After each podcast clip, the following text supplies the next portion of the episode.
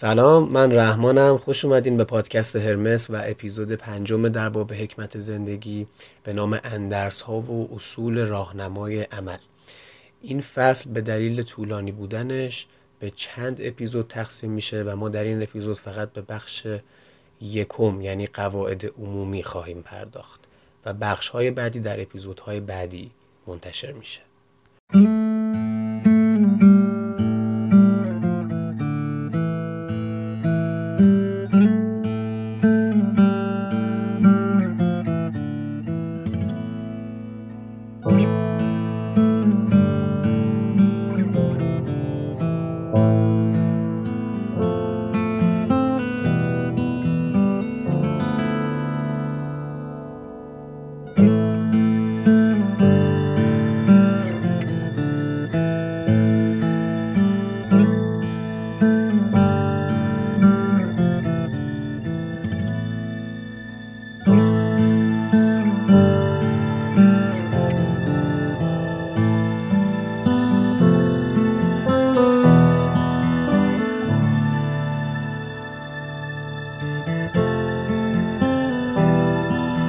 شوپنهاور در این فصل قصد داشته که یک مجموعه کاملی از ها و اصول راهنمایی که برای یک زندگی اصیل و ایدال از منظر خودش بوده رو طراحی بکنه و بیان می‌کنه که فقط مطالبی رو عرضه کرده که به خاطرش گذشته و ارزش بیان کردن رو داشته.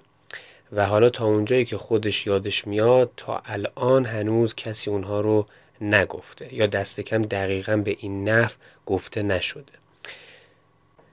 یعنی فقط دستچینی افزون بر اونچه که دیگران در این پهنه بیکران گفتن. برای اینکه به مجموعه اندرس های خودش نظم بده اونها رو به چهار دسته تقسیم بندی کرده. دسته اول نظرات و اندرس های عمومیه دسته دوم نظرات و اندرس ها در خصوص رابطه ما با خیشتن. سوم رابطه ما با دیگران و سرانجام. چهارم رابطه ما با زندگی و سرنوشت. پس دسته اول شد نظرات و اندرس های عمومی. دسته دوم همین نظرات و اندرس ها در خصوص رابطه ما با خودمون. دسته سوم رابطه ما با دیگران. و دسته چهارم رابطه ما با زندگی و سرنوشت. بریم سراغ بخش اول قواعد عمومی. پیش از اینکه شروع کنیم بگم که ممکنه که در لابلای اندرس ها و راهنمای عمل های شوپنهاور مواردی باشه که من در اپیزودهای قبلی به طور کامل به اونها پرداختم و به همین خاطرم بوده که مدت زمان اونها طولانی بوده. پس از اونا در اپیزود جدید و در قسمت های بعدی صرف نظر می‌کنم و صرفا مطالب جدیدی که راجبشون صحبت نکردیم رو بازگو می‌کنم. اما اولین قاعده ای که شوپنهاور مطرح می‌کنه در قواعد عمومی اینه که هدف خردمند لذت جویی نیست بلکه فارغ بودن از رنج. این جمله که ارسطو به طور ضمنی توی اخلاق نیکوماخوسش بیان می‌کنه و شوپنهاور معتقده که حقیقت این جمله مبتنی بر این واقعیته که همه لذت ها و سعادت ها ماهیتی سلبی دارن اما رنج دارای ماهیتی مثبته. شوپنهاور مثال بدن انسان رو می‌زنه. و بیان می‌کنه که هنگامی که بدن انسان به طور کامل سالم و تندرسته و فقط یه زخم کوچیک یا این ناحیه‌ای که درش درد به وجود میاد درش پدیدار میشه دیگه ما سلامتی رو حس نمی کنیم و توجه ما یکسره به اون زخمه به اون ناحیه دردمنده. به طوری که آسایش رو از ما سلب می‌کنه. یا همچنین وقتی که همه امور بر وفق مرادمونه و فقط یک چیز بر خلاف میل ماست حتی اگه اون یک چیز اهمیت چندانی نداشته باشه فکر ما رو مکرر مشغول خودش می‌کنه بارها بهش میاندیشیم و به امور دیگه که درش توفیق داریم فکر نمی کنیم. به همین خاطره که معتقد هدف ما نباید این باشه که به سمت لذت ها بریم بلکه باید تا جایی که می‌تونیم از رنج فاصله بگیریم می‌رسیم به یکی از قسمت های قشنگی که من توی اپیزودهای قبلی هم بارها اشاره کردم و اون هم زرافت های ادبی نصر شوپنهاوره. ببینید چقدر اینجا قشنگ میگه. بنابراین کسی که می‌خواهد زندگیش را از دیدگاه فلسفه سعادت جمع بندی کند بهتر از صورت حساب را بر مبنای بلایایی که از آنها گریخته است بنویسد نه بر مبنای لذت هایی که از آنها بهره شده است. فرض کنید در هر نقطه‌ای که هستید چه الان چه در آینده می‌خواهید که زندگیتون رو از دیدگاه فلسفه سعادت جنبندی بکنید. یه کاغذی میارید و می‌خواید صورت حسابش رو در بیارید. می‌خواید بدونید که حساب زندگی شما شده چقدر. مثل زمانی که میرید در رستوران و یه غذایی می‌خورید یا حالا یه خدمتی به شما ارائه میشه در نهایت شما باید بهاش رو بپردازید. اون صورت حساب رو برای شما میارن. صورت حساب زندگی رو میگه بر مبنای لذتات ننویس. بر مبنای اینکه چه کارهایی کردی که برای تو لذت بخش بوده ننویس. بلکه بر این مبنا بنویس که از چه بلایایی گریختی از چه رنجهایی دور شدی. و در نهایت معتقده که ما به جای اینکه از عبارت سعادتمند زیستن استفاده بکنیم باید از این عبارت با مصیبت کمتر زیستن یعنی زندگی تحمل پذیر ما باید از این عبارت استفاده بکنیم به جای اینکه صرفا بخوایم سعادتمند زندگی کنیم و دنبال لذت ها بریم. و در نهایت معتقده که زندگی برای لذت بردن نیست بلکه برای سپری کردن و پشت سر گذاشتنه.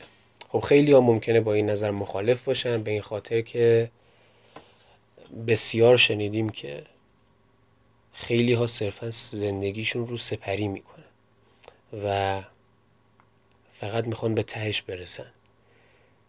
در این مسیر از منظره ها لذت نمی‌برن یه دو دقیقه نمی‌زنن کنار پیاده بشن و مدام در تکاپوی اینن که یک چیزی به دست بیارن که صرفا زندگی سپری بشه و باید از زندگی لذت برد.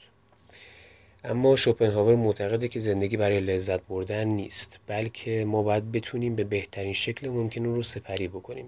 یعنی چی؟ یعنی کمترین رنج رو متحمل بشیم. ما در نهایت می‌دونیم که هممون پیر میشیم و هممون میمیریم. این یه فکته که اصلا قابل تغییر نیست. به همین خاطر کسی سعادتمنده و کسی پیروزه که در انتهای راه وقتی بر میگرده و مسیری که طی کرده رو نگاه می‌کنه مسیری باشه که تا جای ممکن بدون دردهای روحی و جسمی شدید باشه.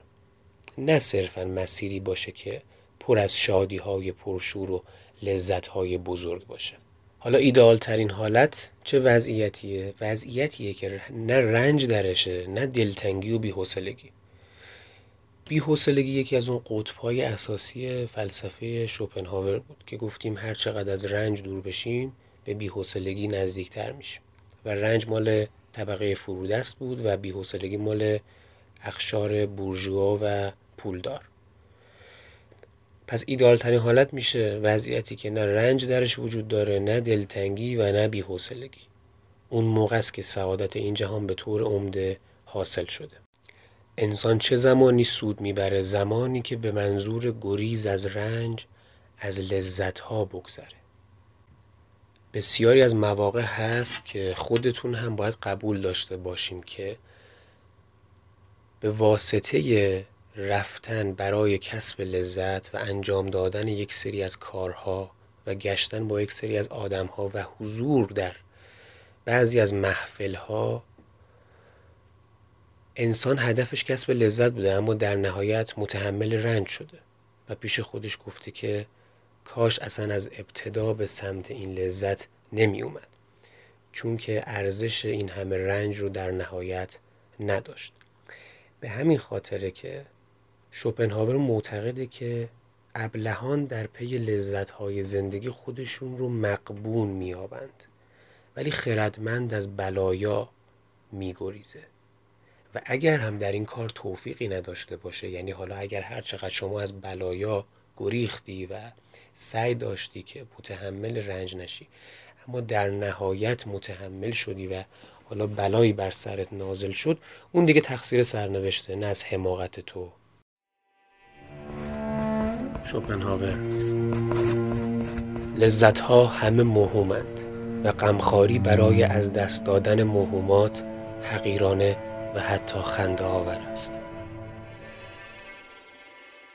اون کسی که در پی خلاصی از مصیبته همواره می‌دونه که چی می‌خواد. اما کسی که به دنبال چیزی بهتره دنبال چیزی بهتر از اینه بصیرتی نداره. و این گفته ما رو یاد اون ضرب و مسئله زیبای فرانسوی میندازه که بهتر دشمن خوب است. بعد از مدتی انسان تجربه کسب می‌کنه و این تجربه به او این آموزش رو میده که سعادت و لذت سرابیه که فقط از راه دور قابل رویت. و زمانی که شما بهش نزدیک میشی ناپدید میشه. اما در عوض رنج و درد واقعیت داره و خودش مستقیما نماینده خودشه. و نه به وهم نیازی داره نه به انتظار. اون موقع است که در میابیم که بهترین متایی که جهان در اختیار داره و می‌تونه به ما عرضه بکنه زندگی بیرنج آروم و تحمل پذیره پس باید توقعات خودمون رو محدود کنیم تا با اطمینان بیشتری به این واقعیت ببخشیم. به این مسائل واقعیت ببخشیم. به خاطر اینکه مطمئن راه برای اینکه شوربخت نشیم اینه که اصلا نخوایم بسیار خوشبخت باشیم.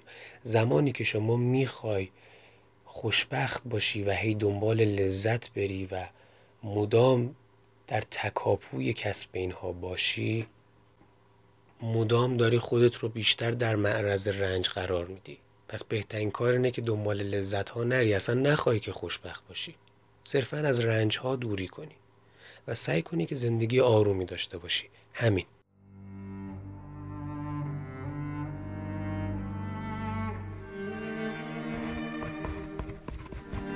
مرگ توقعات بیزار کننده از سعادت چندان که آرزوی آن را داریم همه چیز را تباه می کند هر کس بتواند خود را از این بند آزاد کند و در تمنای چیزی جز آنچه در برابر خیش دارد نباشد موفق است.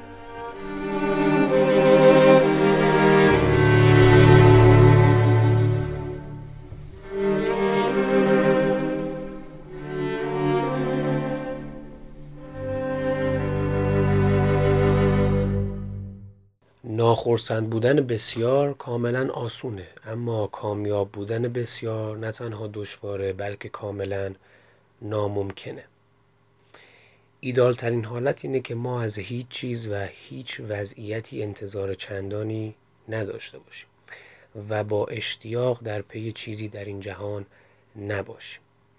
به همین خاطر زمانی که هر چیزی رو که از دست بدیم دیگه شکوهی نمی کنیم افلاتون میگه که هیچ امری از امور بشری شایسته کوشش بسیار نیست. نه که تلاش نکنیم نه که امید نداشته باشیم نه که نخواهیم اما با اشتیاق بیش از حد به دنبال چیزی نباشیم که زمانی که نشد ناراحت نشیم گله نکنیم زمین نخوریم نابود نشیم. شعری از انوار سوهیلی هم در همین مفهوم وجود داره که میگه گر جهانی ز دست تو برود مخور اندوه که آن چیزی نیست. عالمی نیز اگر به دست داری هم مشو شادمان که چیزی نیست. بد و نیک جهان چو درگذر است درگذر از جهان که چیزی نیست.